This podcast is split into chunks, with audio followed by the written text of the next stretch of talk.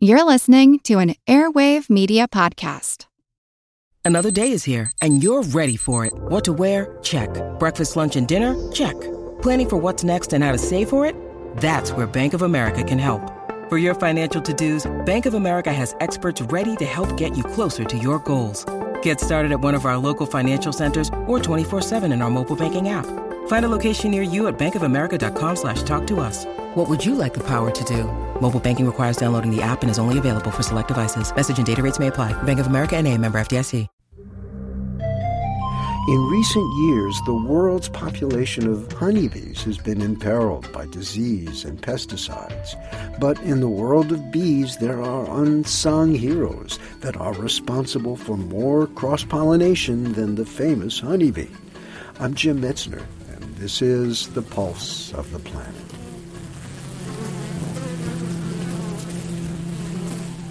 Most of what we think we know about bees is wrong because it only applies to the honeybee, which is really a domesticated species brought over from Europe, really important for our agriculture systems, and lots of backyard beekeepers keep them, but they're not really wildlife. In the meantime, there are 20,000 species of bees found on this planet, 4,000 here in North America, that are not honeybees. Most of them don't form hives, most of them don't make honey, most of them, even though they can, are very unlikely to sting you. David Mizejewski is a naturalist with the National Wildlife Federation.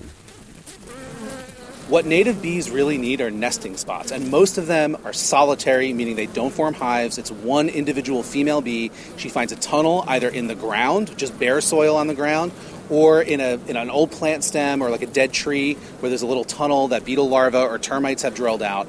And so she needs those nesting places. So if you can keep them in your landscape, you know, that's a good thing. Also, don't spray pesticides. Insects will die if you spray insecticides, and bees are insects. So if you can do those two things, you're really going to support the local native bee population as well as all those domesticated honeybees that people have.